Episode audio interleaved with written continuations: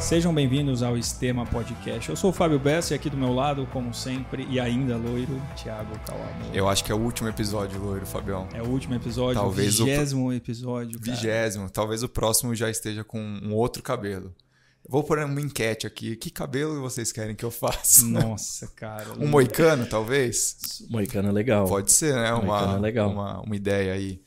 Fabião, quem que a gente trouxe hoje, o nosso convidado da vez? Cara, a gente tá chegando em pessoas grandes aqui, né? Grandíssimas. Em- Pô, a gente chegou na Rede Globo na última, agora a gente tá chegando no Google, cara. A gente tá com André Barrense. Salve, salve! André, que é head do Google for Startups, mas tem muito mais coisa do André aí que a gente vai apresentar ele como triatleta, Triatleta, maratonista. maratonista, Que esse mais? histórico dele aí que a gente Nossa. vai querer saber. Pra aí que, um você pode, pra que ser ruim em um esporte se você pode ser ruim em Pode três, ser né? em três, pô, não fala isso não, os triatletas aí vão ficar... Essa é a desculpa do triatleta. É, Essa é a desculpa. essa é a minha, é a minha desculpa. Bom, muito obrigado aí, viu, André, Obrigado, Fabião, tempo, Thiago, muito legal. Boa. Vamos trocar ideia aí de, Vamos nessa, meu. de como tudo começou, cara. Você é, é do esporte mais da fase adulta, desde criança você já já praticava alguma coisa? Como que, Cara. que é isso?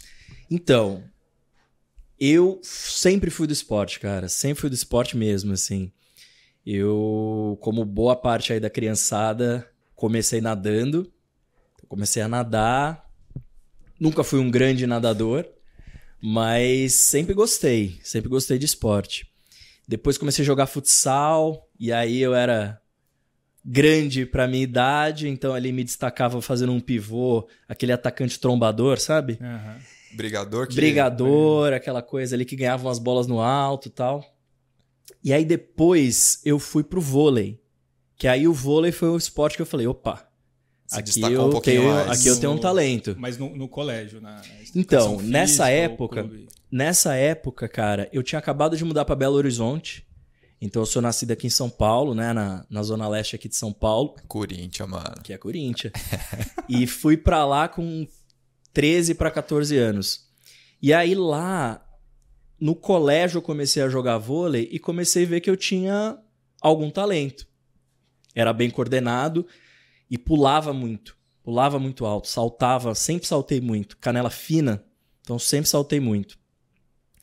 E aí a minha mãe um dia, ela me viu ali, né, empolgado com vôlei, ela falou: "Olha, vou ligar lá no Minas Tênis Clube pra ver Fazer uma peneira, como alguma que coisa ali. funciona? como é que funciona esse trem, né? Eu não era sócio, não era, nunca fui sócio. Ela ligou lá e falou com uma pessoa do departamento de vôlei e falou: "Olha, vem, traz ele aqui", né? Ela falou mais ou menos ali minha altura, minha Uhum. idade, e falou: "Vem fazer um, um teste aqui". Aí eu cheguei lá, fiz um teste no Mirim, na verdade no pré-Mirim do Minas Tênis Clube. E passei, cara. E aí comecei a jogar no Minas e joguei cinco anos no Minas. Caramba. É, joguei de pré-mirim até Infanto Juvenil 2. Caramba. É, cheguei a ser. Fui capitão do Minas, fui de seleção mineira. Pô, louco. É. Então teve E aí tem, não, tem aí uma, bastante coisa. uma história muito legal. Tom. Até que meu corpo decidiu que eu não ia jogar vôlei. É, porque Que aí, com 16 anos, eu operei o joelho. E. 16 ou 17? Agora eu não me lembro. Mas você machucou no vôlei? Ou... Machuquei no vôlei. É. Numa queda. Cara, essas coisas que hoje, né, você fala, putz, com, a, com o conhecimento e a consciência de hoje, talvez poderia ter sido evitado. Mas eu tinha tido uma lesão de tornozelo. E aí, essa lesão de tornozelo me tirou ali algumas semanas e voltei já no pau quebrando ali, né? E aí deve ter tido alguma coisa muscular ali que não tava, não tava bem preparada para voltar para aquele impacto todo. E aí eu numa queda ali, num jogo treino, torci o joelho esquerdo. Puta. E aí, cara, aquela coisa, né? Desespero, assim, muita dor, você não sabe exatamente O que o que aconteceu? aconteceu, né? Uma sensação ali do corpo é, descarregando ali uma energia muito estranha que você não sabe exatamente o que é. Aquele estalo, né? Todo mundo fala, nossa, teve um estalo aqui. E aí eu lembro que a gente, eu fui direto lá pra enfermaria do Minas. Na época o Minas tinha um timaço, cara, do Telemig. Telemix Celular Minas, então tinha o Giba, o Manius, tinha muita gente fera. Comecei a frequentar lá, fazendo fisioterapia, essa galera toda lá. E aí até um dia que o cara virou meu joelho, cara, ficou inchadíssimo assim. Aí eu fiz uma punção, fiz duas. Até a hora que ele falou: olha, você rompeu o ligamento, e aí você tem uma opção, que é operar, e aí você coloca em risco ali o seu crescimento ainda. A gente não sabia o quanto eu ainda ia crescer. Uhum. Ou você pode voltar a jogar usando um brace. Aí eu falei, cara, Nossa. Que decisão ali. que decisão. Aí eu falei, cara, vou, vou jogar, um- vou usar um brace. Cara, joguei, fiz um treino, dois treinos, terceiro treino, pá, Sem chance. novo. Na hora, na hora. Cara, se fosse hoje em dia, muita coisa mudou também. Muito, muito, muito, Nossa. muito. Aí nesse, aí nessa época, cara, é, eu falei, putz, né, o que eu faço? Aí o Minas nessa época ele tava fazendo ali uma reestruturação da, da parte de esporte, tinha, cara, tinha muita coisa mudando. Eu acabei saindo do Minas e aí eu nem operei com o médico do Minas, eu acabei operando com outro médico que é muito bom de joelho, que chama Marco Antônio Percop. E aí o Percop falou, cara, não tem jeito, você tem que operar Lá em Belo Horizonte. mesmo. lá em Belo Horizonte. Aí eu operei, fiquei, na época, cara, a recuperação eram nove meses, eu lembro direitinho, Uhum. assim, eram três meses de muleta. Mudou tudo hoje, né, cara? É, cara, ligamento cruzado ainda é uma lesão Chata, né? chata para reabilitação, mas É, vai, esse vai por período aí, mesmo, é, isso nove mesmo, meses, é. às vezes um ano. Eu demorei nove meses, eu fiz meni, eu fiz ligamento cruzado anterior e menisco medial. Fiz uma menissectomia parcial ali. Uhum. E aí, cara, voltei a jogar. Aí voltei a jogar, assim, num nível bom, mas já tinha meio que desencanado de, de voltar pro clube. E aí, dois anos depois, jogando ali num bom nível, mas colégio, e aí eu tinha até a opção de fazer um draft pra jogar fora, fazer universidade fora, rompi o outro joelho, o outro Mentira, ligamento. o outro, cara. É. Aí rompi o LCA do direito. Pra ficar igual, né? Ah, pra ficar igual, Puta, fiz nessa- barba, cabelo e bigode ali. Cara, nessa hora deve ter sido um balde de água Nossa, fria, mano. né? Foi um negócio assim, eu falei, não, não acredito nisso, cara, não acredito. Mas eu lembro que assim, o primeiro joelho, por exemplo, né, foi eu machuquei, aí eu tentei reabilitar, aí eu machuquei de novo, então foram meses. O segundo joelho, eu lembro que eu machuquei num dia, numa sexta-feira, na segunda-feira eu já tava operando. Meu médico, eu liguei pra ele, ele me examinou na sexta mesa e falou: "Posso operar segunda de manhã?" Aí eu Bora. falei: "Bora". né? Uhum. Tipo, quanto mais rápido, melhor. E aí depois disso, cara, é... eu nunca mais voltei a jogar vôlei num alto nível. Sempre bati uma bolinha ali. Mas aí eu comecei a fazer outros esportes. Então, eu tava até conversando com, com ele aqui agora, que é tipo meu irmão da vida, assim, que é o. que ele é triatleta profissional, que é o Thiago Vinhal. O Thiago Vinhal. O Negão, a gente jogava vôlei junto.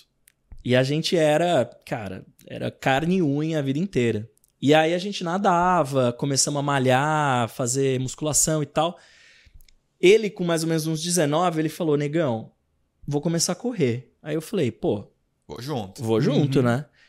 Só que ele sempre correu muito, assim, sempre se destacou, assim, desde a primeira corrida de rua. Outro dia a gente achou uma foto, cara, talvez da primeira corrida de rua que a gente tenha feito junto. Eram uns 10 quilômetros do estado de Minas. E assim, ele já, tipo, fez pra 35 os 10K. A primeira, A primeira, primeira, prova. sim, é. E aí, sei lá, eu devo ter feito pra 45, uma coisa assim. E aí a gente começou a treinar junto ali, corrida, ele, cara, engatou.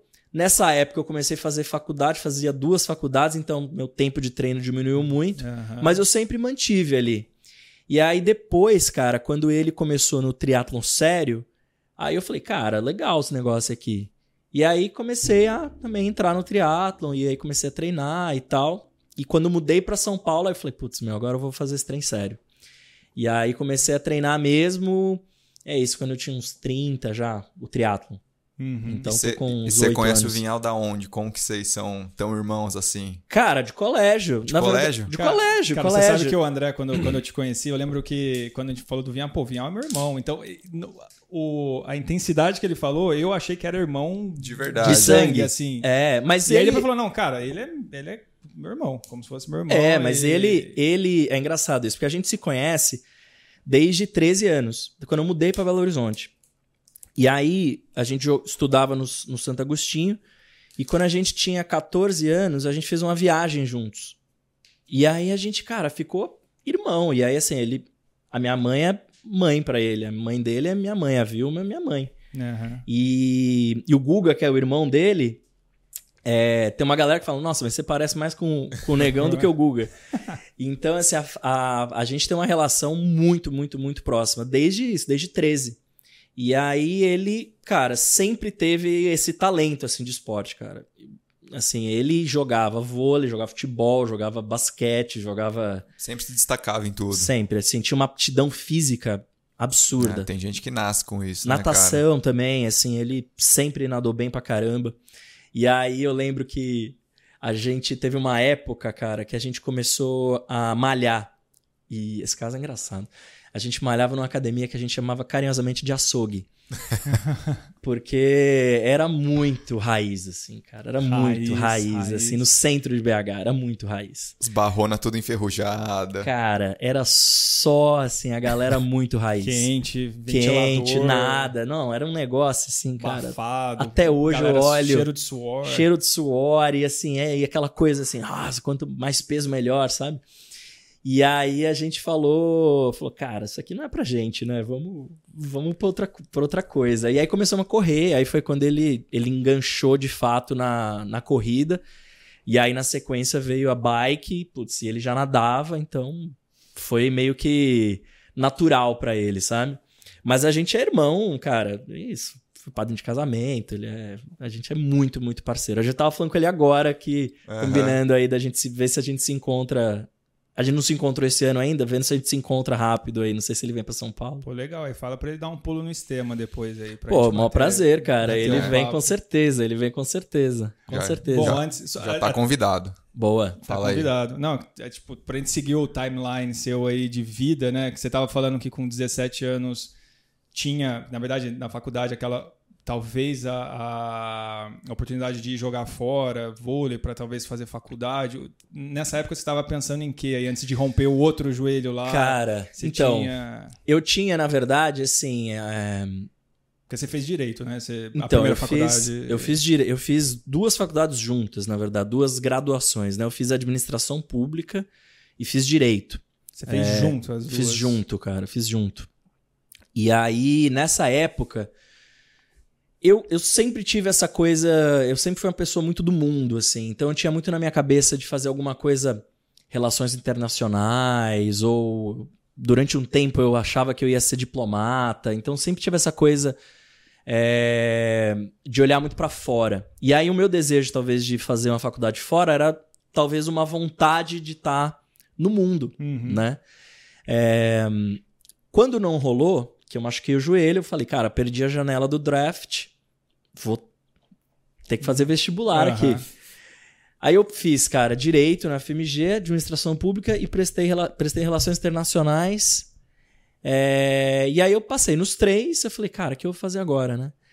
E aí alguma coisa, assim, acho que conversando com a minha mãe ou com o professor, eles falaram, não, tipo, faz, as, faz administração pública e direito, que dá pra você conciliar os períodos, então eu fazia direito à noite e fazia administração pública pela manhã.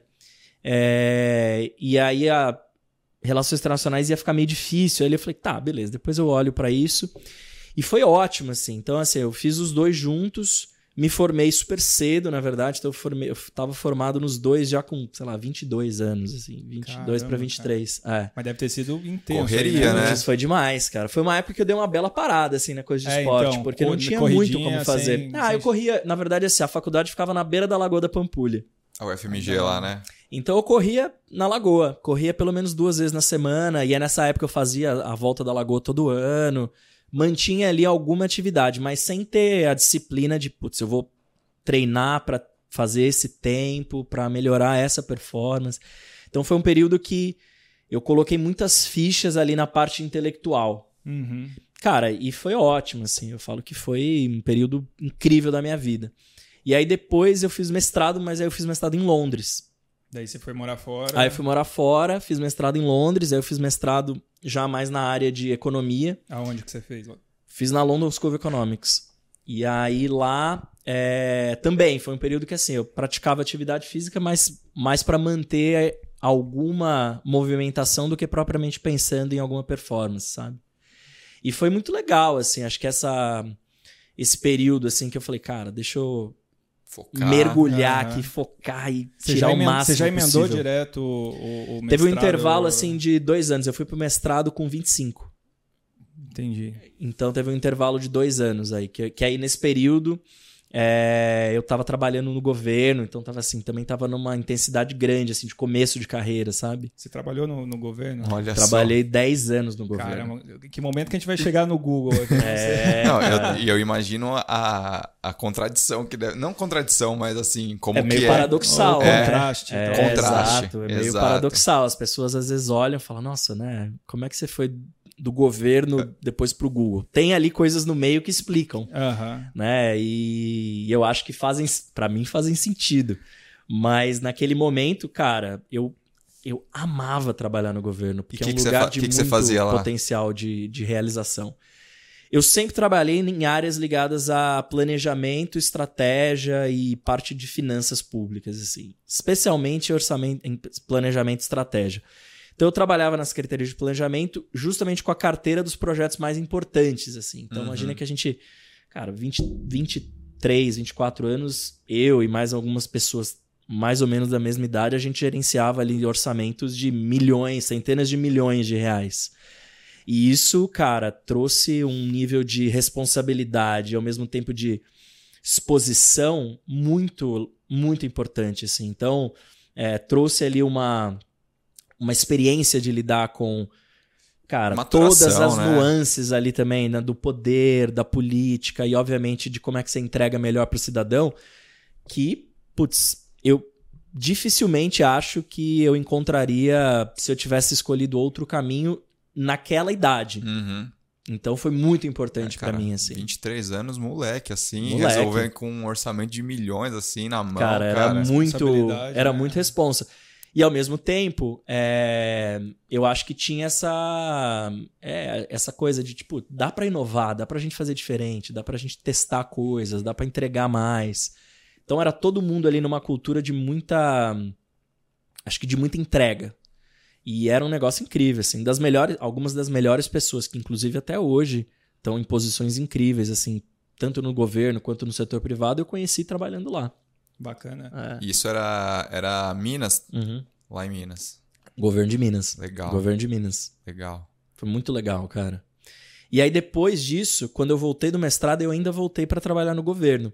E aí nessa época eu voltei a treinar. Aí eu comecei a treinar, fiz meio maratona do Rio, alguns anos, voltei a fazer a pampulha ali meio pra, putz, agora eu vou fazer tempo. O, o, o Vinhal nessa época ele tinha criado um grupo, chamava Grupo Mais, lá em Belo Horizonte. Ele e o Adriano Saqueto, que também é triatleta, né? Aham. Meu, o Saqueto também. O Saqueto a gente começou a, a, a gente começou a treinar, tal. O Saqueto era super novo e ele se destacou muito assim também no princípio, né, nos primeiros anos ali dele de triatlo, ganhou o troféu Brasil, enfim. Então eles montaram esse grupo e naturalmente ali todo mundo que treinava, que tinha alguma ambição competitiva, começou a treinar com eles. Então era muito legal também. Então tinha sempre ali muita gente junto treinando, melhorando. E aí eles começaram ali com as primeiras é, turmas ou grupos que começaram a treinar triatlo em. BH. Então foi quando você voltou de Londres. Foi quando eu voltei de ah, Londres. agora começou numa assessoria. É, numa- exatamente, exatamente. Em Londres, esse período foi. Cara, Londres era só estudo, cara. Era só estudo e de vez em quando alguma farra, né? É, que ao mesmo tempo eu acho que deve ter sido bacana, né? Porque que você falou que você queria ser o cara do mundo, né? Eu imagino que num programa desse, né, você se realizou ali, né? Cara, e era incrível, tudo é assim, de tudo quanto é canto do mundo. né? E eu tive a sorte, né, o privilégio de ser bolsista de um programa que chama Chevening, que é um programa do governo britânico. Então, assim, ele é um programa super prestigiado, assim, de bolsas para estudantes estrangeiros que vão estudar lá. Então, assim, eu conheci um monte de gente incrível. é, assim, então, o Prince Harry eu conheci, por exemplo. É, por ser bolsista da, de- de- desse programa. Então, assim, era. Cara, era tipo beber água do hidrante, sabe? Tipo. então, assim, eu falei, vou me entregar aqui, vou entrar nesse processo aqui e vou viver tudo que eu tiver pra viver. Você E ficou aí quanto lá- tempo lá? Cara, eu fiquei acho que um ano e meio, mais ou menos. Legal. E aí foi legal por quê? Porque lá foi quando. Talvez já conectando com a minha história, né, Uhum. atual, ou conectando com a minha vida atual, lá foi quando eu me me vi pela primeira vez assim imerso num ecossistema de startups, que é o que estava começando a acontecer lá, mais ou menos em 2010, 2010, 2011. Então lá, o que, que tinha acontecido, né? Londres tinha, assim como várias cidades ou centros financeiros do mundo, tinha sofrido muito com aquele quebra-quebra da crise de 2008. Uhum. Então, assim, um monte de gente que trabalhava né, em investment banking, no setor financeiro, de repente se viu sem emprego, com algum dinheiro, pessoas super inteligentes, e de Uhum. repente falaram, cara, o que eu vou fazer? E aí começou ali uma onda de tecnologia, empreendedorismo, negócios digitais, como é que você escala isso e tal.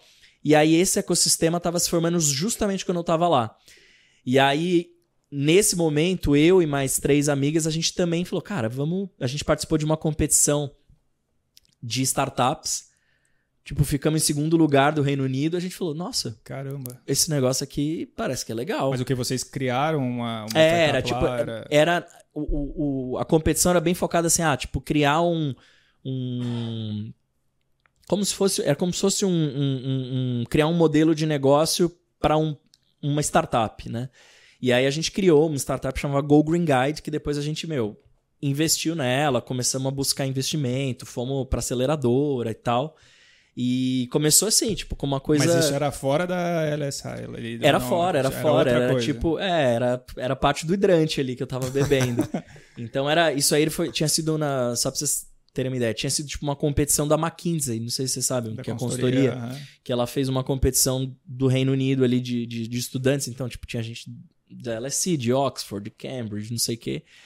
E aí a gente ficou em segundo, a gente falou, nossa, Tem potencial. Tem potencial esse trem, esse trem aqui, né? E aí foi quando eu falei, nossa, mas o que, que é esse negócio de startup, aceleradora? E aí eu lembro que quando eu fui. Comecei, eu comecei a buscar assim, investidores, eh, gente para apoiar o projeto, apoiar, apoiar a startup. E aí eu cheguei numa aceleradora. E aí eu lembro direitinho, assim, eu conversando com o, o dono da aceleradora, né? O fundador da aceleradora. E aí eu falei assim, mas me explica exatamente o que, que é esse negócio, como é que é esse Hum. processo aí? E aí ele virou pra mim e falou assim, ó, e eu nunca esqueci isso. Ele falou assim, você vai ter o crescimento que você teria em três anos, você tem que ter em três meses, que é o período da aceleração. Então assim, ou, ou então esse negócio não é bom o suficiente. Aham.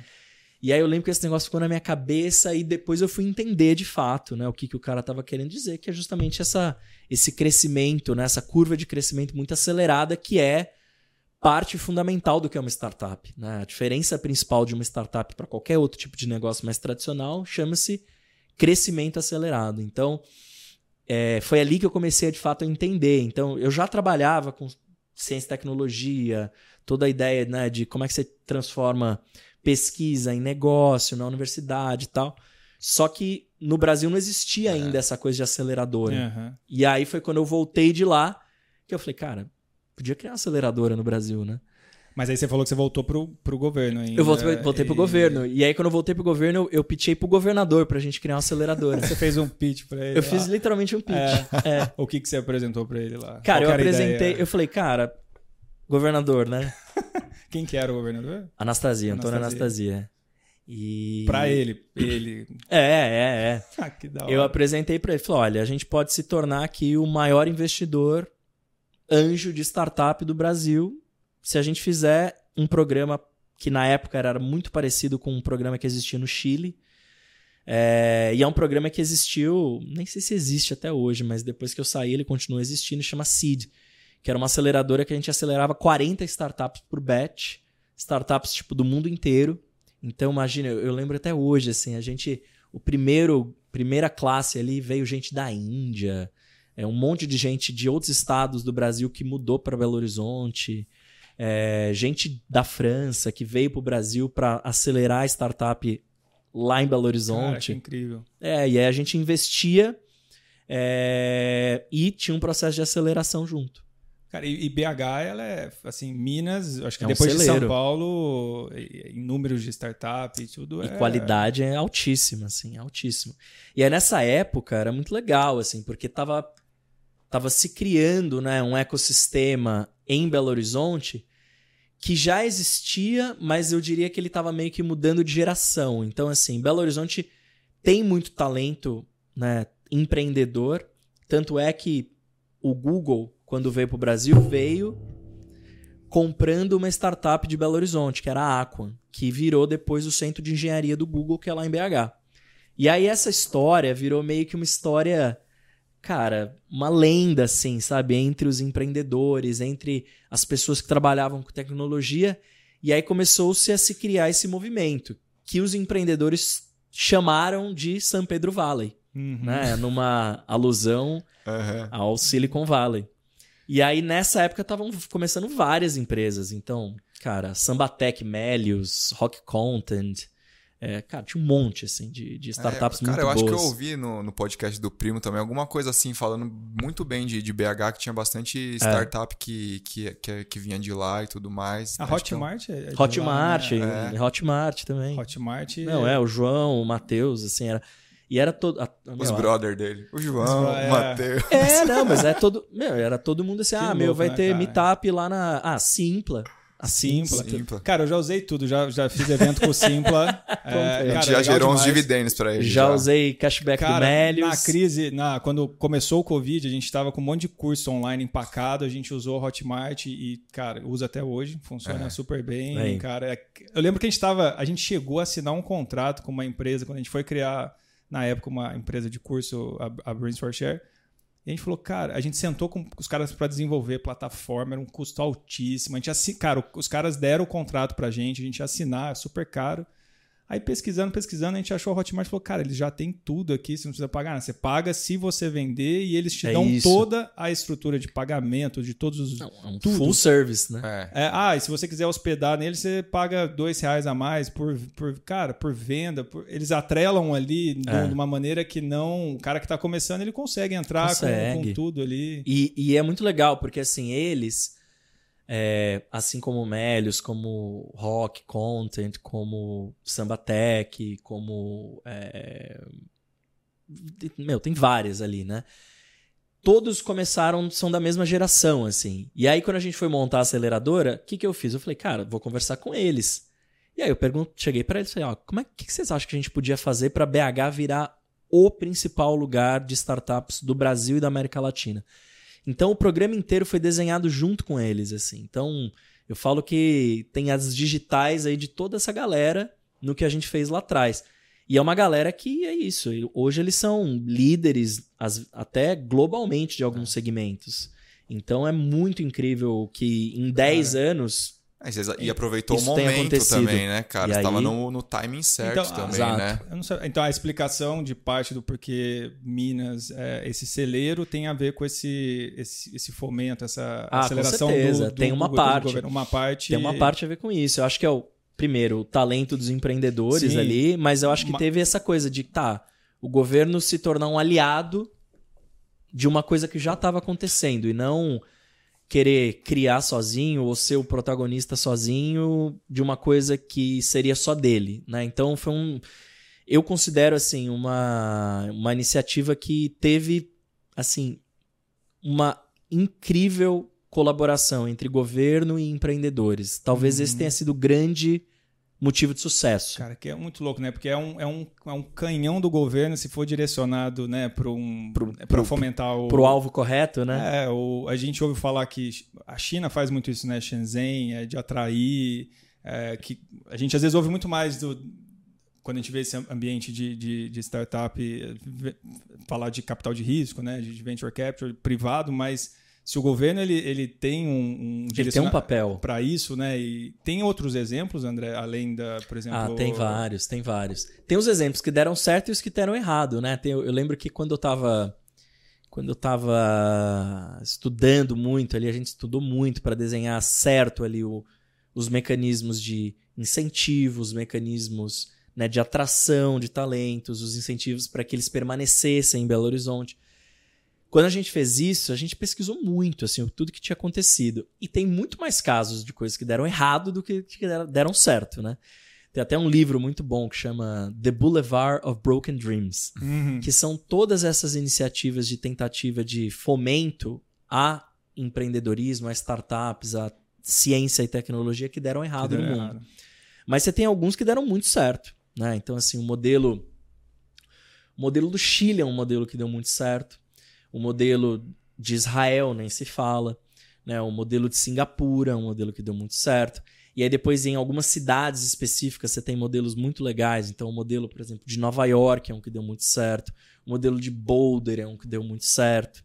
Mas todos eles eu acho que tem um ponto em comum que é todos eles foram políticas públicas construídas escutando e em parceria com os empreendedores. Então não foi o governo fazendo da cabeça dele. Top-down, né? Dele. Não, foi assim, tá. Então como é que a gente ajuda? Qu- Quais são os desafios mais importantes que você tem? Como é que a gente constrói junto? Como é que você se sente também partícipe né, dessa política pública? Como é que você se sente co-criador disso aqui? E aí você ganha, né? Eu acho que você ganha ali muito mais do que só conhecimento sobre o problema. Você começa a ganhar muitos aliados, porque não é o governo que vai resolver sozinho, né? Tem ali uma série de outros atores que juntos constroem um E que ecossistema estão querendo, né, cara? que é, que é bem sucedido, que estão querendo. É, Então tem as universidades, os empreendedores, os investidores, os próprios. é, o próprio governo. Né? Então, assim, tem muita gente que tem que estar junto para uma política de ciência, tecnologia e inovação dar certo. Porra, legal demais. É legal, né? Puta. Eu E- adoro esse tema, cara. E, bom, mas vamos voltar um tiquinho pro André Barrense, né? Porque ah, não sei se já chegou nos 30 anos que você voltou aqui para São Paulo e começou a, a, a Cara, fazer o voltei, triatlo de então, novo. aí eu voltei, Como que né? foi? Então, aí eu voltei. Aí quando eu voltei pra São Paulo, eu vim. é, Eu vim pra cá, não vim direto pro Google, então eu vim pra ser sócio de uma, de uma startup aqui que, que é incrível, existe até hoje, chama Geek, que é uma startup de educação. Geek, sei. É, grande Sasaki. Cara, Já incrível atendi também. o Sasaki. Já atendi o Claudio já Sasaki. se- Cara, o Sasaki é um baita É. esportista também. É, crossfiteiro. Tenista, crossfiteiro, Crossfiteiro. É jiu-jiteiro. Vamos trazer, tentar trazer ele aqui. Sasaki é bom. Sasaki é gente fina. Sasaki é gente finíssima, cara. Baita empreendedor. É. Baita empreendedor. E aí eu vim pra cá, a gente, a gente era sócio e, e, e aí, cara, a Geek tava num momento muito legal, então, assim, várias dores de crescimento. E aí eu vim tocar toda a parte ligada à educação pública. Então, assim, como é que a gente fazia a solução chegar nas redes públicas? Foi uma baita experiência, assim, é, uma startup num estágio de muito crescimento, vários desafios, o mercado de educação mudando pra caramba. Então, foi super legal. Só que nesse período, e nesse período, o Sasaki era um cara muito esportista, Uhum. então era muito legal, assim, que todo mundo na Geek tinha essa coisa de esporte. Então ele influenciava muito, né? Como é que, como é que a liderança tem um, um papel, né? Que pode ser Sim. muito positivo para determinadas questões de cultura e, obviamente, que impactam a vida do, né, do, do funcionário ou da pessoa que trabalha ali.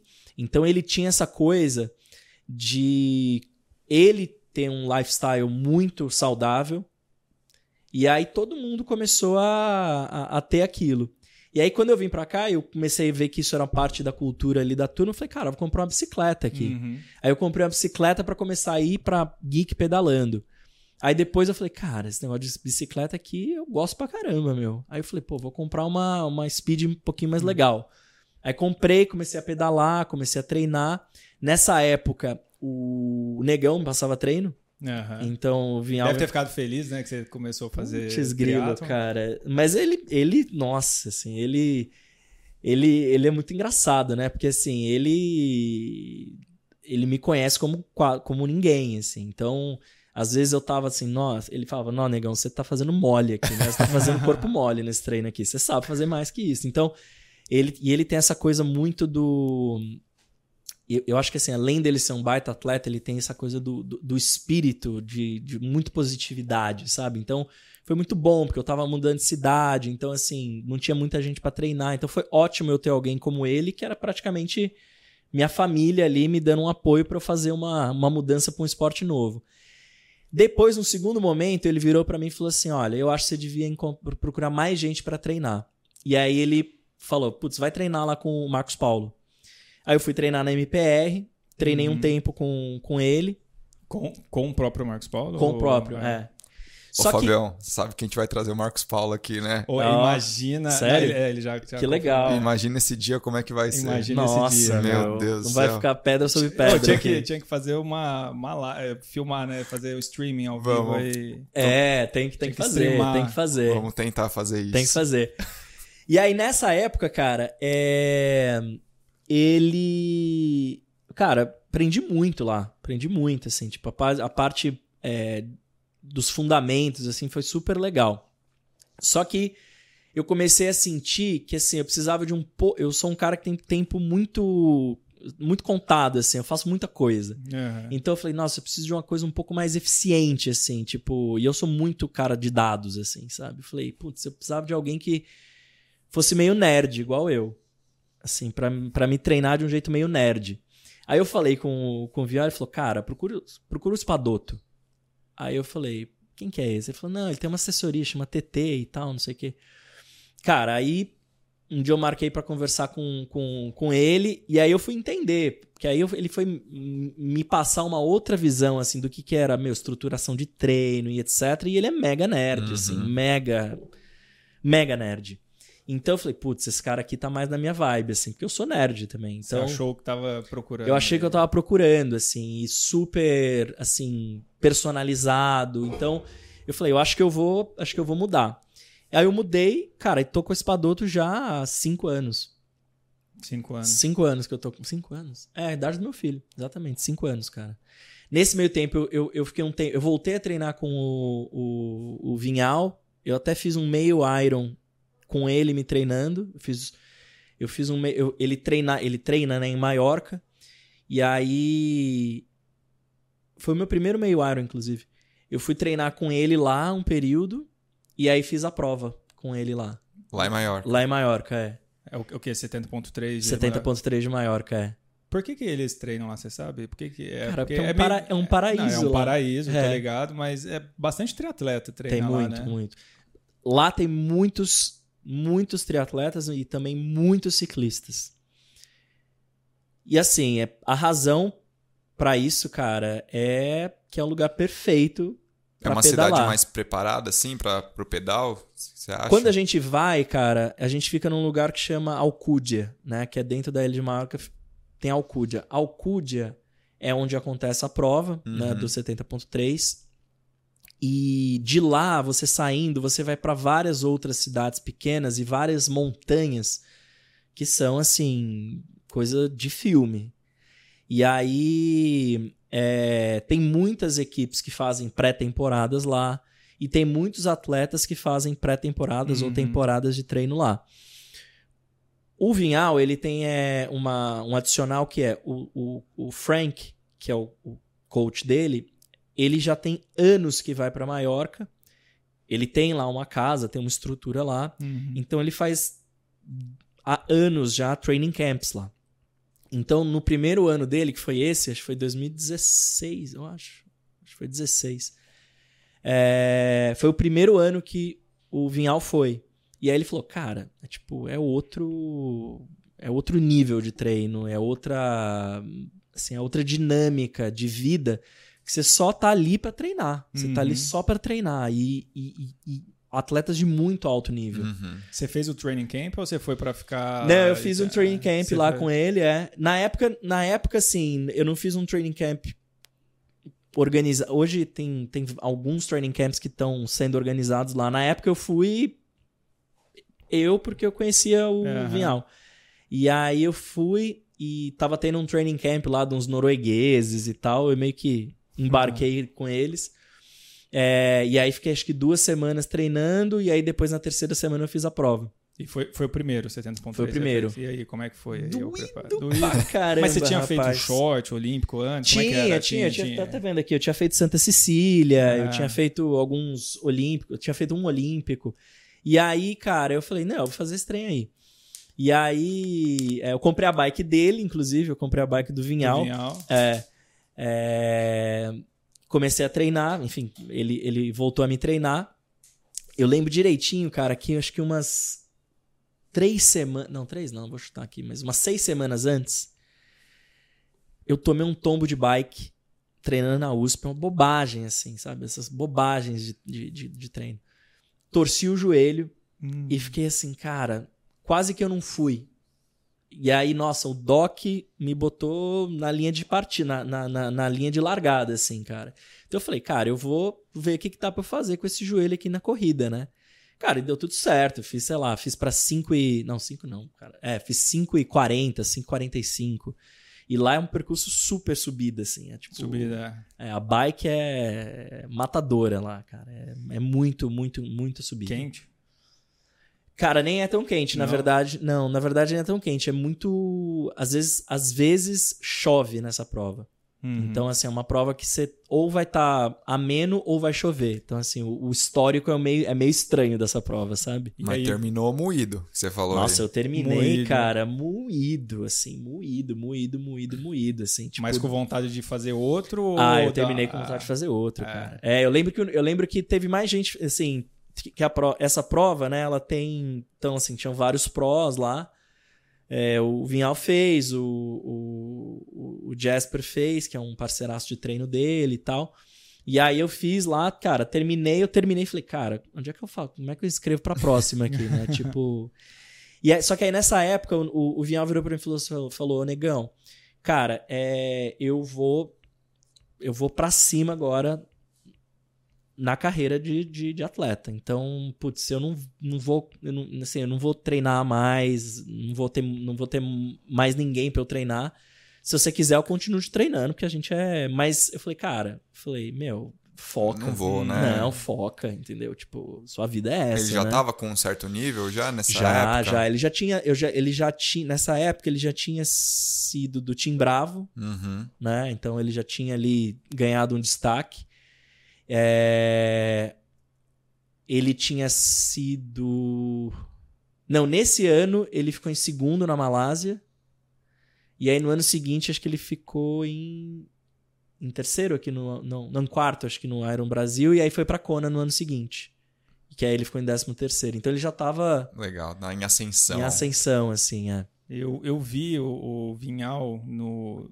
Acho que, cara, acho que é 2015 ou 2016 no Team Bravo que a gente foi. Acho que foi 2015. A gente foi cobrir o Ironman em Floripa, né? Uhum. A gente alugou uma casa, fez a tree house, e aí tinha uma estrutura para os pacientes nossos lá.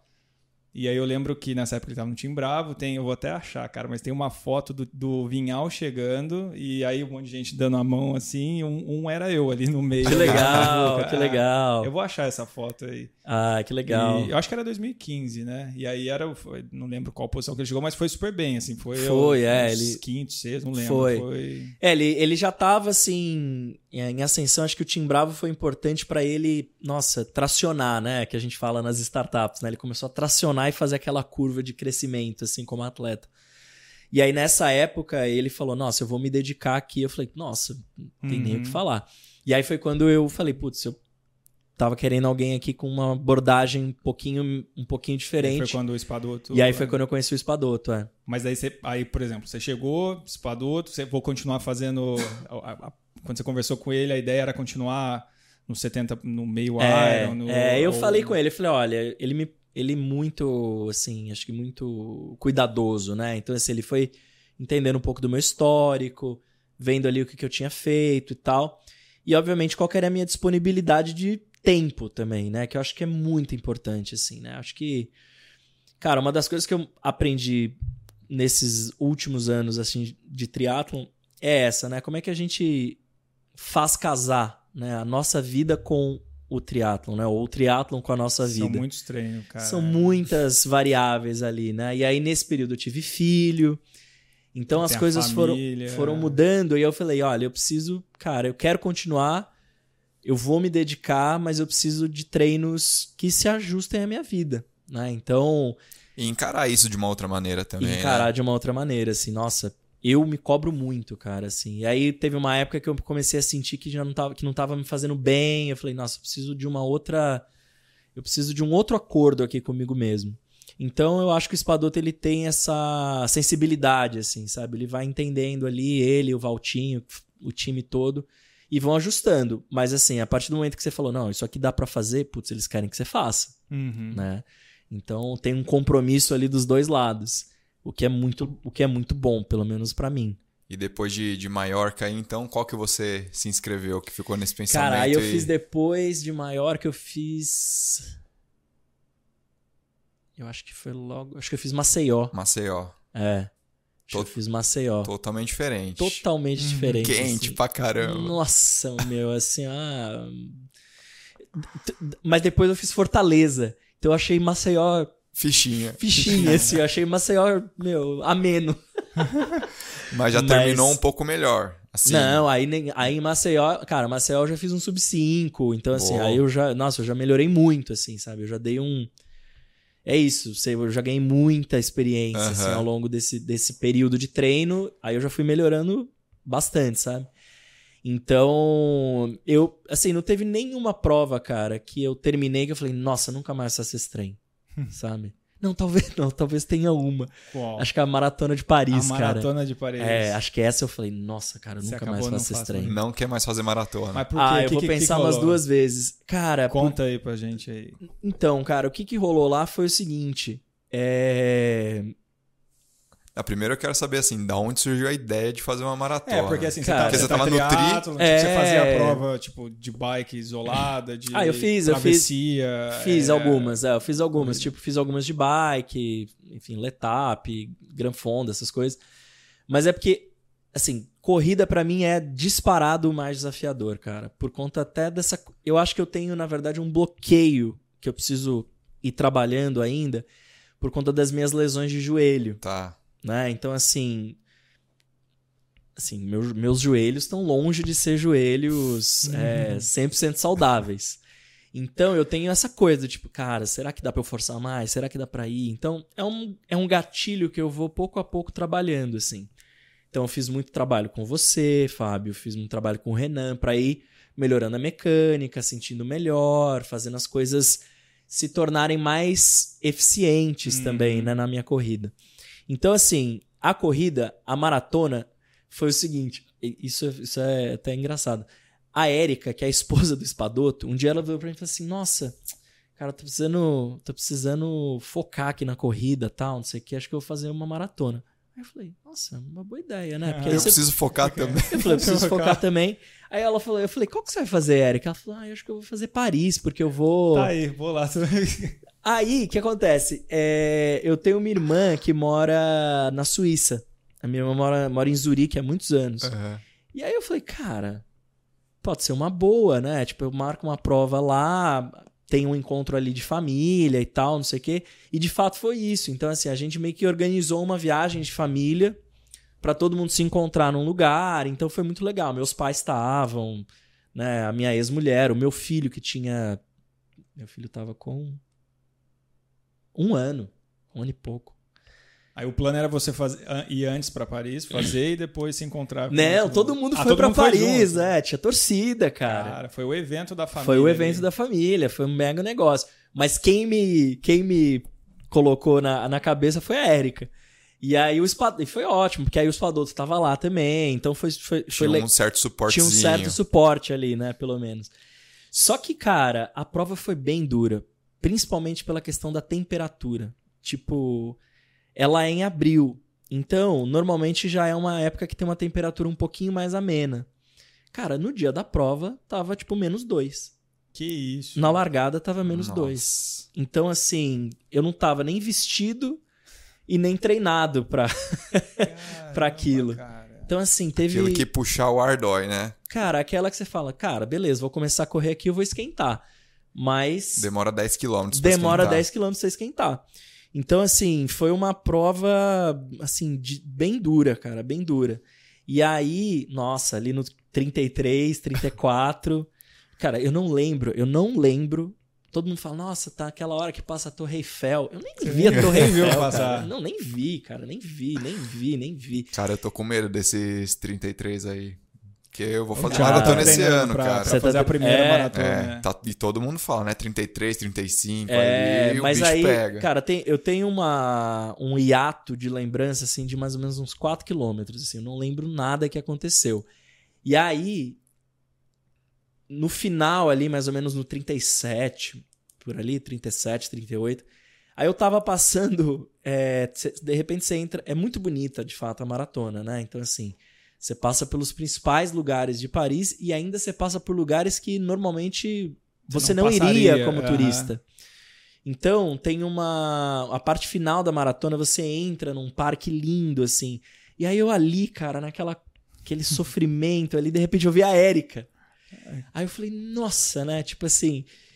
A gente nem se falou, mas assim, a gente se viu, Olha, deu um olha. gás, É. sabe? E aí eu engatei, Aham. cheguei no final, fiz acho que 3 e. Cara, nem lembro, 3,45, Bom 3 pra Ah, ainda caramba. fez bem ainda, né? 3,42, é, nem lembro. Bom. Mas assim, mas eu terminei, cara. Aí você termina no Arco do Triunfo. E tava um vento, cara. Mas tava um vento, assim. Pô, aí você para, né? Você para de repente. Aí você, eu comecei assim, me sentir muito, muito, muito frio. E uma multidão, cara. Aí eu lembro que eu tentava falar com a minha família, eu não conseguia e tal.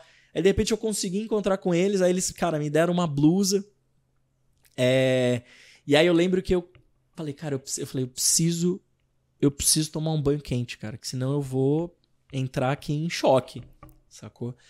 E aí, nossa, conseguimos um Correu táxi pro lá. hotel. Corri pro. A gente, o, a gente tava na, na casa da, da, da família do meu cunhado, que eles têm um apartamento lá. Correram pra lá. Corremos pra lá, cara. Eu entrei debaixo do chuveiro, assim. De eu ganhei- roupa e tudo. Cara, vai. ganhei. Aí eu ganhei vidas, assim, sabe? Tipo, água quente. Água quente. Eu É. falei, nossa, sobrevivi, cara. Sobrevivi. Aí foi aí que você falou, "Nu- nunca mais. aqui." Nunca mais fazer esse negócio aqui, cara. Nunca mais, nunca mais. E aí no dia seguinte. Não, e aí no dia seguinte, cara, a gente, tipo, ah, agora vamos dar um passeio aqui, né? Você andando daquele jeito todo torto, né? Aí de repente a Notre Dame começa a pegar fogo, cara. Ah, foi no ano. Foi da- no ano. Foi no Cara, ano. que- Caramba. Tipo assim, eu falei, Ontem tava tudo cara. bem. ontem tava tudo bem aqui, eu passei em frente. ah, Essa eu lembro, eu falei, passei em frente aqui, de repente, meu, aquela coisa, né? Meu, um baita clima ruim, todo mundo assim, em choque, né? Com, o que tava acontecendo, mó climão. Mas foi assim, foi uma recuperação mais dura essa prova aí, cara. Eu fiquei, eu fiquei um tempinho pra, pra falar, nossa, velho, vou voltar a fazer esse trem. Mas e aí, Será? não de- deu, deu um instalo depois aí de querer fazer Ah, de novo? não, maratona ainda não. Fazer. Ainda não. Passou à vontade ali. A maratona Passou não, só quero fazer um Iron Full agora. É, só. então, É, mas então, é- o mas é- Iron já deu o Cara, ainda não, aí. ainda não. Sabe por quê? Porque eu não tenho. é, eu, eu, eu não tenho ainda, cara, essa. eu- é porque eu sou muito. Eu sou muito metido em um monte de coisa, assim. Então eu. Além do Google, né? Que a gente ainda nem falou es- especificamente, mas, cara, eu adoro estar envolvido com investimento anjo, adoro estar participando de conselhos, eu adoro estar atuando ali para questões ligadas à renovação política. Então eu tenho muitos interesses assim. Então eu gosto de manter uma parte do meu tempo livre para me dedicar a outras coisas. E eu sinto que se eu for fazer um Iron Full, eu vou ter que abdicar um pouco dessas coisas por um período. É, e aí eu, eu colocando na balança ainda não me pareceu favorável. Melhor momento. o ainda. melhor momento. E eu ainda tenho muito pra melhorar no 70.3. Muito, assim. Então, é, espero que esse ano a gente volte a ter provas, né? Mas então, tô, tô inscrito pra Floripa, tô inscrito pra São Paulo. Tô fazendo um ciclo legal agora de base. Então, assim, tem muita coisa pra melhorar. Então, eu tô nessa, nessa toada de melhorar continuamente no Iron no 70.3 e aí depois num um outro momento. Que é algo factível pela demanda sua. Exato, exato. O 70.3 Já- encaixa, cara, muito bem, assim, na minha disponibilidade, sabe? Aham. E na minha dedicação. Ô André, e o Estema é um podcast sobre esporte e carreira, né? Então a gente normalmente vai falando das coisas meio junto, porque você é um só, né? E acho que essas coisas não, se jeito. É. separam muito, né? Mas, cara, e, meu, vamos. Hoje você tá no, no Google, né? Numa posição bem importante, né? Da, bem game changer, assim, para o universo aí da- de empreendedores. É, como que o André foi parar no Google, né? A primeira coisa, na verdade, cara, a gente sempre ouve falar, tem o processo seletivo do Google sempre tem um misticismo aí, né? É. A gente, Tem uma coisa a gente, misteriosa. É, cara, a gente tem um livro do Laszlo lá que era, É. acho que era VP de Work RH, Rules. é Work Rules e, e aí eles falam do processo longo de vários por pares, é isso mesmo, cara. Google tem tem um Cara, as crivo coisas mudaram. eu, então, né, eu, eu, eu brinco que parece que foi ontem que eu entrei no Google, né? Mas eu já tô há seis anos no Google. E. Perdão. E. O processo, eu vou contar o, o que aconteceu comigo, né? Eu lembro exatamente como se fosse hoje. Eu tava indo para uma reunião na Secretaria de Estado de Educação do Mato Grosso. Aí eu tava no avião, pousei, abri meu e-mail, meu Gmail, aí tinha lá um Hi from Google. Já pensou que era spam já. Eu já falei, nossa, passei o limite do armazenamento aqui do Gmail, vou ter que pagar. E aí, na verdade, era uma. O assunto do e-mail era Hi, from, Google. É. E aí era, na verdade, uma recrutadora, né? Uma, uma headhunter do Google, que depois a gente ficou muito amigo, que é a Ana, falando: olha, a gente queria conversar com você, saber sobre o seu momento tal, não sei o quê, papapá. Topa? Falei, topo, vamos falar. E aí conversamos e aí depois ela foi me explicando, né, o que que era, que era justamente essa posição para ser o head, né, do Google for Startups aqui no Brasil e para abrir um espaço que seria ainda aberto, né, que é o, Google Campus aqui na, na região da Paulista. E aí eu falei, ela falou, você foi indicado aqui, né, como uma pessoa que a gente deveria falar e tal. E eu falei, nossa, super me interessa, tem, tem tudo a ver com. Não é nem o que eu faço, é o que eu sou, Aham. né? E. Deve ter sido uma sensação muito boa, né? Ah, foi muito Esse legal, momento, assim. assim, tipo, de ver o e-mail, caramba. É, muito mim, né? legal, muito legal. E o processo inteiro foi um prazer, na verdade. Assim, eu conversei com algumas das pessoas que, na época, não eram meus amigos, né? Eu não os conhecia, mas algumas das pessoas mais interessantes, assim, sabe? Durante o processo. É, grande maioria delas, pessoas todas de fora, né? De, vários, de diferentes lugares do mundo. Algumas pessoas aqui do Brasil. Então foi um processo relativamente longo. Eu acho que foi um processo de mais ou menos uns cinco ou seis meses, uma coisa assim. Mas eu diria que foi um processo muito prazeroso, assim. Foi muito gostoso participar. Porque a cada conversa ali, cada entrevista, eu ia conhecer um pouco mais das pessoas, da posição. E aí eu ia também, de alguma maneira, consolidando na minha cabeça, tá, nossa, eu posso fazer isso e posso entregar muito, né, para a comunidade de startup aqui do Brasil. Então, a cada etapa, eu acho que foi só confirmando que, nossa, eu realmente queria estar ali. E aí no final, né, quando eu eu voei para para Califórnia, né, para estar lá fisicamente, né, e conhecer a, a, a, a pessoa que seria né, a minha líder ali, que na época chamava Mary Grove. Cara, eu, eu tive ali, tava ali no Google, no Google Plex, né, que é o, o campus do Google ali em Mountain View, e foi assim, eu falei, caramba, meu, é literalmente parece que eu tô num filme aqui, né? Só que eu tô no filme Aham. né? E então foi muito legal, assim, a forma, o tratamento, tudo foi muito, assim, foi muito prazeroso. Então, essa mística em torno do processo, eu acho que veio mudando muito ao longo do tempo. Eu diria que, assim, hoje, uma das partes mais importantes ou resultados mais importantes de um processo do Google é que o candidato ele saia com a sensação de ter saído melhor de um processo do que ele entrou.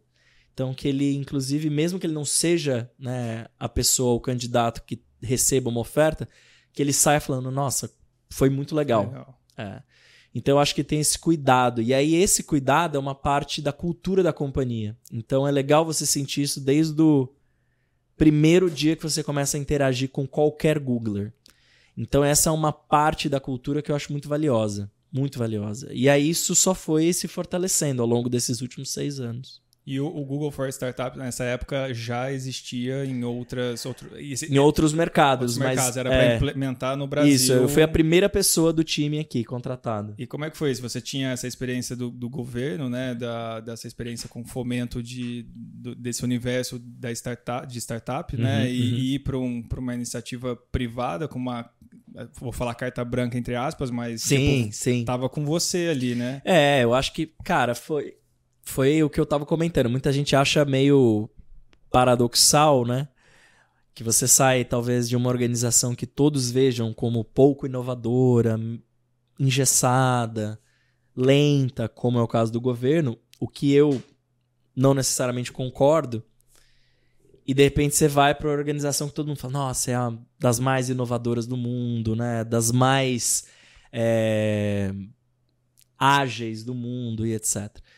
Então, essa transição foi, é, foi muito. Eu acho que ela foi bastante gradual, assim, na minha cabeça. Porque no meio disso eu tinha aquela tinha vivido ali aquela experiência na Geek, né? Numa uhum. startup, num momento de muito crescimento. Mas eu acho que tem, né, num, nesse processo, Fábio, tem uma coisa que, assim, todo Googler a gente fala, né, que passa por um período em que ele vive uma síndrome do impostor. né? Eu imagino. Que você fala assim, nossa, mas Cara. será que eu sou essa pessoa mesmo? Será? Cara, não, devem. Alguma hora alguém vai descobrir, vai descobrir que, que erraram nesse processo. que não sou eu. Então, essa questão do, da síndrome do impostor, eu vivi também. Eu vivi muito. E durante alguns meses. Até fazer acontecer até a hora a que resultado. Você, até a hora que você fala assim, nossa, não, mas tipo. Tá rolando né? E tá legal e tá dando resultados muito positivos.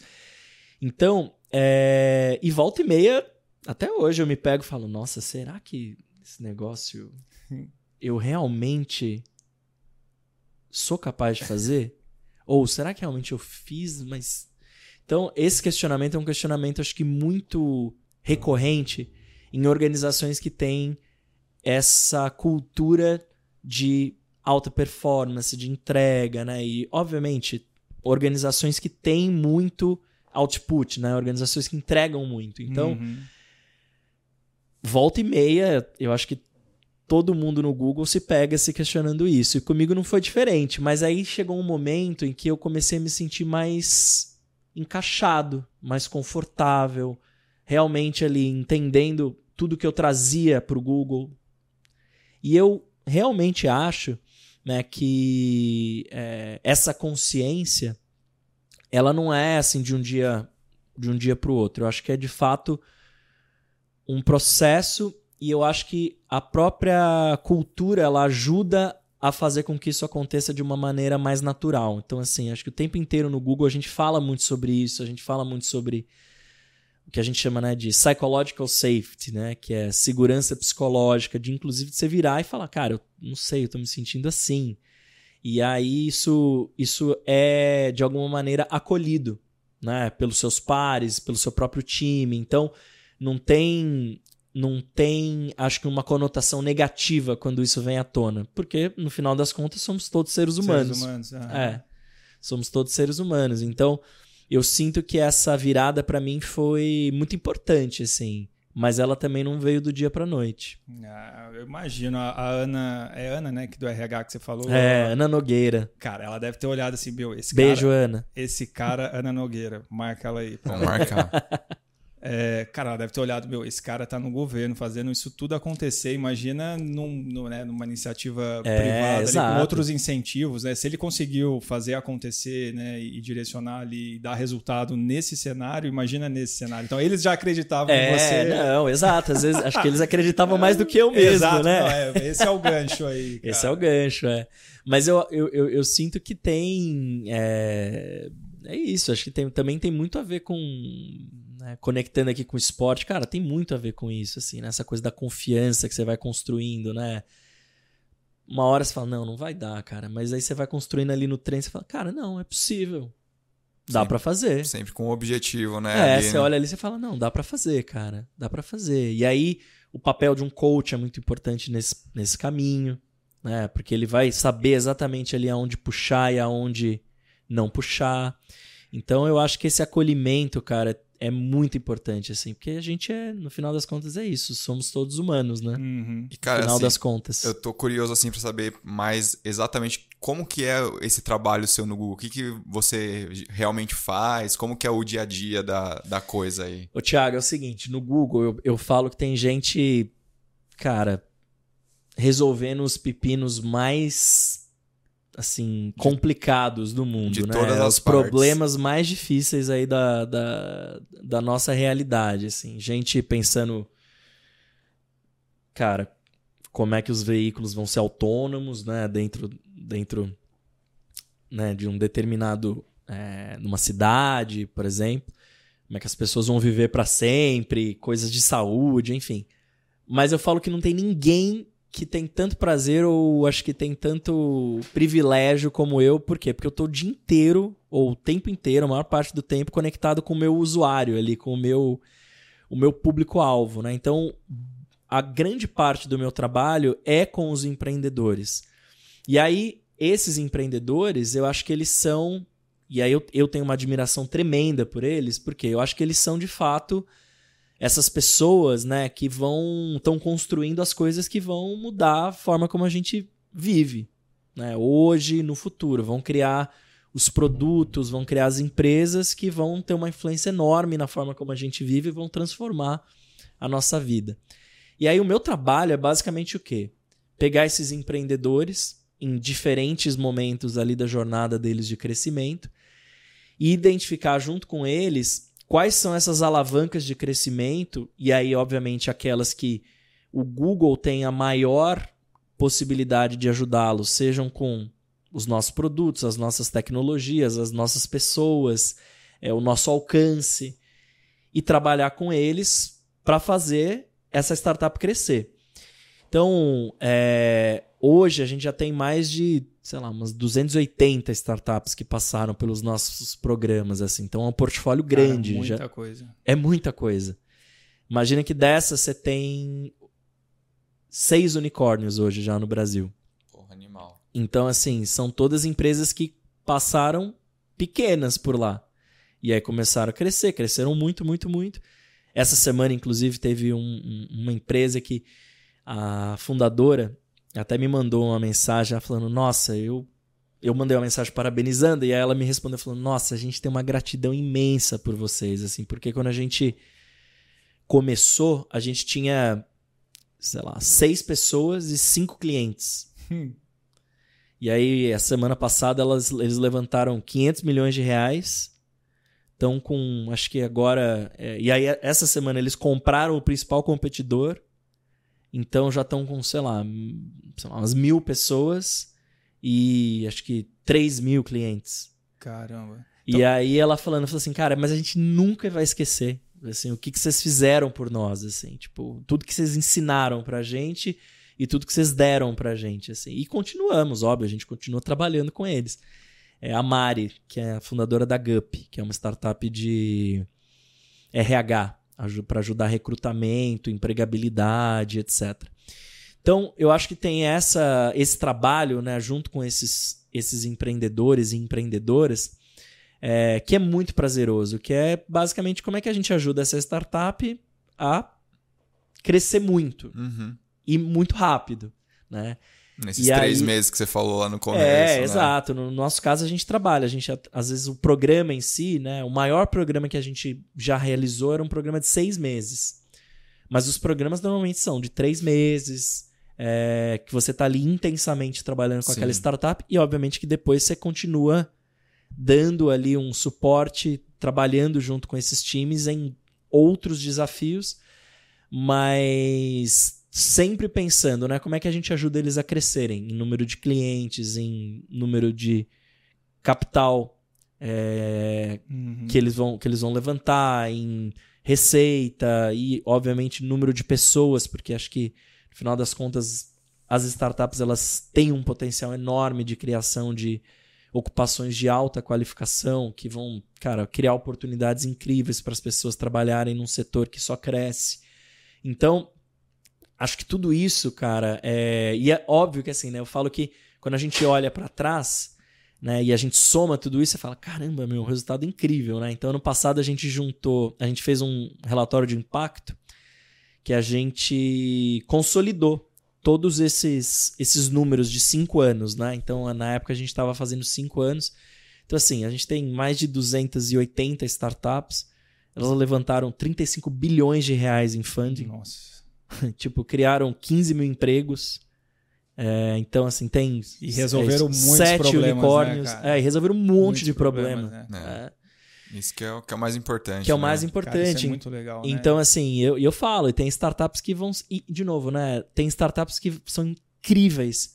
Tudo bem, podem não ser unicórnios e etc., mas estão resolvendo problemas muito importantes, assim. Cara, eu sou suspeito pra falar, eu já falei da Hotmart, da, da é, A Contabilizei, eu acho que todo mundo aqui que eu Nossa, é. usa, é, cara. Uma coisa que contabilizei era... passou pelo. pelo Passou? Passou. Cara, contabilizei era uma coisa que eu não acreditava, assim, a gente... Era uma coisa que... Você abrir porque to- empresa é tão complexo. É. Você só ia falando, eles iam te mandando, mandando. Quando você vê, você já tava com o CNPJ, já... Tudo já- pronto. O sistema, você não precisa entrar na prefeitura, você emite nota pela própria plataforma. Você, cara, é um. Funciona, paga imposto, eles já mandam, ó, os impostos são esses aqui e tal, a melhor Pague. forma é esse, é para você ser menos tributado. Cara, funciona tudo, responde rápido. É... Super, a contabilizei passou pelo, pelo Accelerator, que é um programa nosso, passou em. Vou chutar o ano aqui, mas deve ter passado em 2017, 18. Caramba. Mas deve ser muito prazeroso, né? Você vê. Ah, é muito legal, é muito Ah, e legal. depois ver essas empresas, né? Todas elas já é, não, desempenhando. e tem, tem algumas assim que são muito, eu acho muito incríveis assim. é. Acho que eu falei, né? Falei da Gup, é, mas tem várias outras, né? Por exemplo, é, o Quinto Andar, Quinto, Quinto andar. andar, já é busquei lá também quando eu mudei. não, cara. Nubank. No bem. Cara, quinto andar. Só, só- eu lembro quando eles colocaram aquela solução de você agendar a visita sem precisar ligar para imobiliária. Aquela coisa. É um Você calendário vai, ali. né? Você se É. marca ali e vai. Não, tem muitas ali. Log. Log.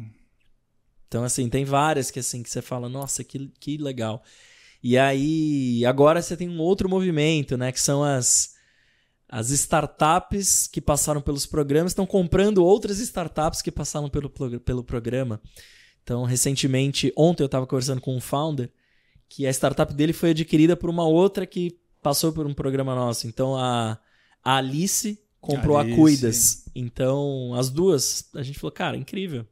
Cara, ali se a gente tem proximidade aqui que a gente atende, né? É parceiro deles Uhum. e, e funciona. A proposta deles é incrível, né? É, muito legal a coisa. E, e esse reforço, né? A atenção primária, né? A coisa é muito É, Eles legal. querem que você use, não é tipo, a, a- né, a dinâmica deles é diferente. Eles querem o usuário perto para É, justamente exato. cuidar da, da, da saúde ali, né? Não é Exato. esperar a doença vir. Exato, e- é uma outra abordagem, né? E eles receberam agora, foi acho que a maior captação de Não, a turma- capture de turma tá voando. né? É, Tipo, turma acho tá que final do ano voando. passado. E Eu sou são cliente, muito Alice. bons. Você é cliente Sou do- Aí, cliente, tá pronto, vendo? então. E é muito bom mesmo, cara. Na verdade, comecei mês passado, cara. Experiência ótima Ótimo. até por enquanto. Que legal. A Alice passou por vocês lá? Passou, passou. Eles passaram já durante a pandemia. Eles entraram no Growth Academy, que é um programa já para startups que estão crescendo muito. Aí o, o Matheus, né, que é um dos fundadores, e que aliás até de BH também.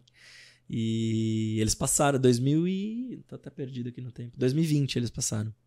Pô, legal demais. É.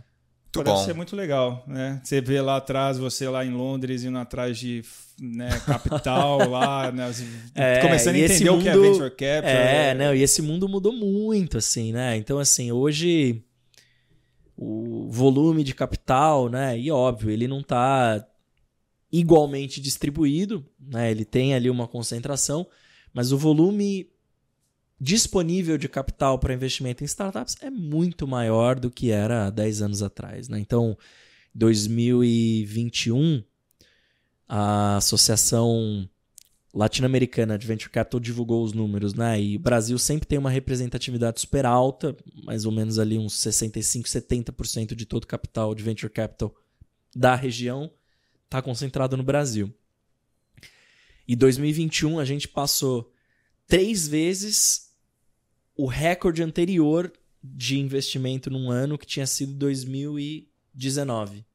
Não, 2019? 2019, é.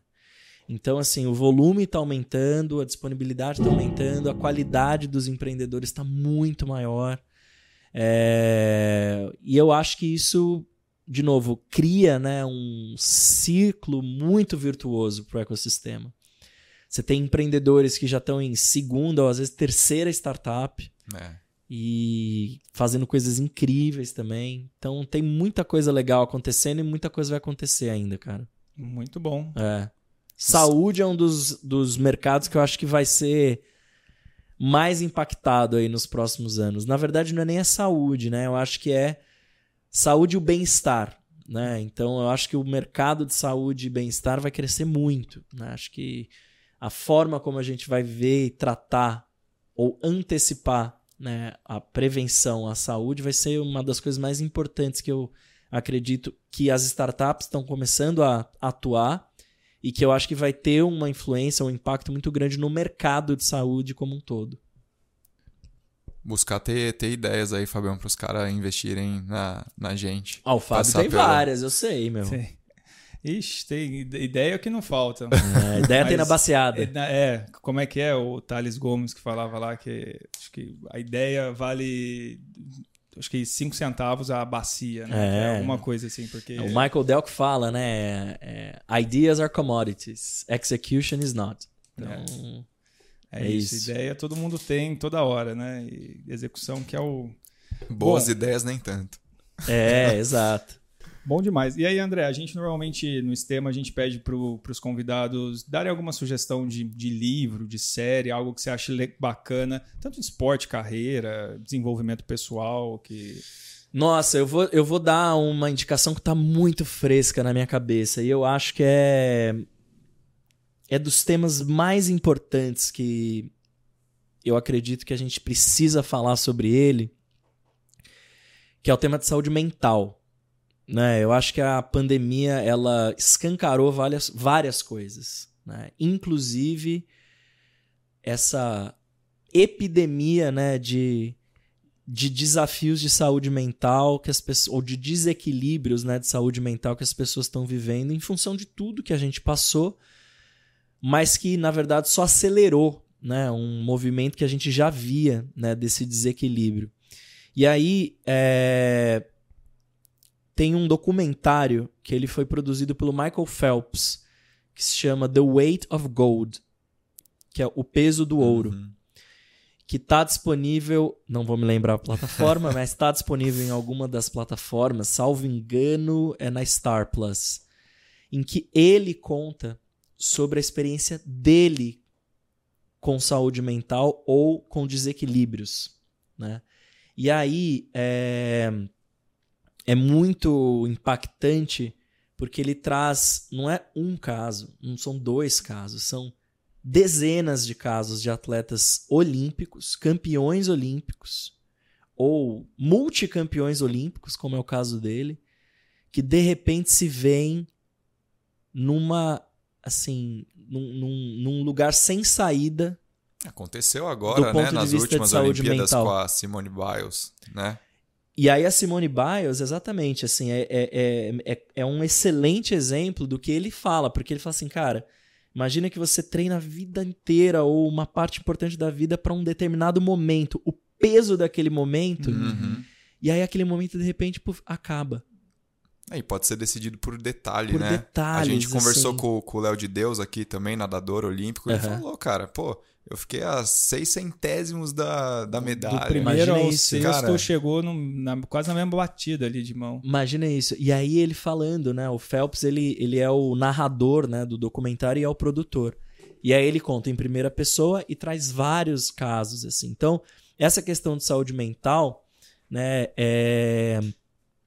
Eu acho que é um tema importante. Não só nas empresas, né? Então, a gente faz muito né, um trabalho no Google né, de suporte a todos os Googlers. E aí o time de pessoas do Google é incrível nisso. Mas as próprias startups a gente tenta trazer essa discussão no princípio, né? Porque os sinais são muito sutis, né? De quando esse desequilíbrio começa a acontecer. E aí, no esporte, que a gente imagina, nossa, é super saudável, né? como é que isso também pode se tornar uma coisa totalmente desequilibrada ao ponto de, ao invés de te fazer bem, começa a te fazer, Fazer mal. né? Então, esse pra mim é um documentário incrível. Não conhecia, não, não O sabia. Peso do. Ouro chama. É. Boa dica. E, inclusive tem histórias muito tristes, assim, que, você, que, que, que a gente não tem muito acesso. E aí a outra que se conecta com isso, então vou dar duas dicas aí ligadas ao esporte, é um documentário, uma série, né, um, do, um docu-series que tá no Netflix, é, que chama Untold. E aí no Untold, eles têm alguns episódios, são todos episódios de uma hora, mas um dos episódios também fala. É um episódio que começa e fala, mas o que, que- exatamente? Qual que é esse tema? E aí é um episódio sobre saúde mental, que é com um tenista, que agora eu não vou lembrar o nome dele, cara. O Fech... Um americano. Que basicamente assim, o cara virou o melhor tenista americano no circuito durante dois anos. Só que, de repente, o cara tem um breakdown. Um breakdown durante uma partida do US Open. E aí ele fala, ele fala assim, eu não lembro o que aconteceu naquela partida. E aí, o jogo seguinte dele era contra o Federer, quartas de final do US Open, ou semifinal do US Open. E aí ele simplesmente desiste do jogo. Ele não vai jogar. E aí as pessoas, como assim e tal? E aí ele vira uma pessoa que se torna um ativista sobre a questão de saúde mental no esporte. Então, assim, é muito interessante também. Então, a combinação desses dois documentários acho que diz muito sobre esse tema, que para mim é dos temas mais importantes quando a gente fala de saúde, na verdade. né? Uhum. Então, tudo que a gente falou aqui sobre saúde não é só física, mas é Mental. mental também. Pô, legal. Ah, Muito bom. Andrezão, obrigado aí por ter, Tamo junto. por ter vindo, por ter trocado ideia. Pô, deu pra sugar bastante coisa, muito Legal, muito legal. Fiquei conhecimento. feliz É, aí. Que bom que deu certo, né, meu? Pô, Acho deu que certo as agendas estavam A difíceis, gente começou mas a falar sobre a possibilidade de você vir aqui faz tempo. tempo, né? Tem. É. E deu certo e a gente ficou muito feliz aí. Né, cara, já saíram você com mais uns cara. três aqui, uns podcasts já engatilhados aí, que, É, que a gente já falou. Fora essa consultoria aí que a gente tem. né, graças a Essa mentoria. Depois você aqui. ma- manda a conta pro Doc. né? Ah, vou mandar, vou mandar. Eu vou mandar pro Doc. Aliás, Doc, toda sorte, mas não toda sorte. tá bom? A gente tá gravando esse episódio Antes- um dia antes, da, final do Mundial. Que seu trabalho dê tudo certo, seu trabalho né? dê tudo certo. Ninguém se machuque. Ninguém se machuque, mas. mas. É isso. A gente gosta muito de você, Doc. Boa. Pra, ô, Andrezão, quem quiser te, te encontrar nas redes sociais aí, se você quiser deixar alguma mensagem Super. também, agora Pessoal, é contigo. não, acho que só, de novo, agradecer vocês, Thiago, Fábio, Care. Então, acho que tem um monte de gente aqui que eu adoro do time. É, quem quiser me encontrar, André Barrens tudo junto no Instagram, André Barrens tudo junto, LinkedIn. E, cara, dizer que eu acho que das coisas mais importantes da minha vida, ou algumas das mais importantes, vieram através do esporte. E acho que o esporte me ensinou tanto, cara, e me ensina tanto sobre. Até menos sobre competir, mais sobre mim mesmo. Então, que a gente possa ter o esporte como uma coisa saudável na vida. Então, acho que esse pra mim é. Hoje é a minha grande reflexão dessa reconstrução ou desse fortalecimento de uma relação saudável com o esporte. E eu sou muito grato, só posso agradecer a ele. Show Boa. de bola.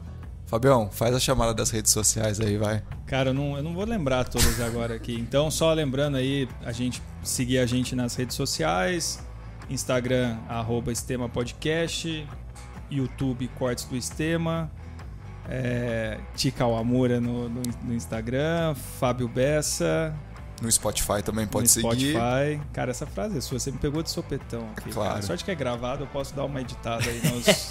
nos Pode gravar em nos, cima. é, nos- nos- nas pausas longas. Tudo bem. O que mais? Spotify, É, são todas essas. Anchor, tudo. Colocou Estema no Google, aparece. Achou. Ah, já Google fizemos o link. O Google, Google acha. acha. Google. Muito bom. Até semana que vem, galera. Valeu. Valeu.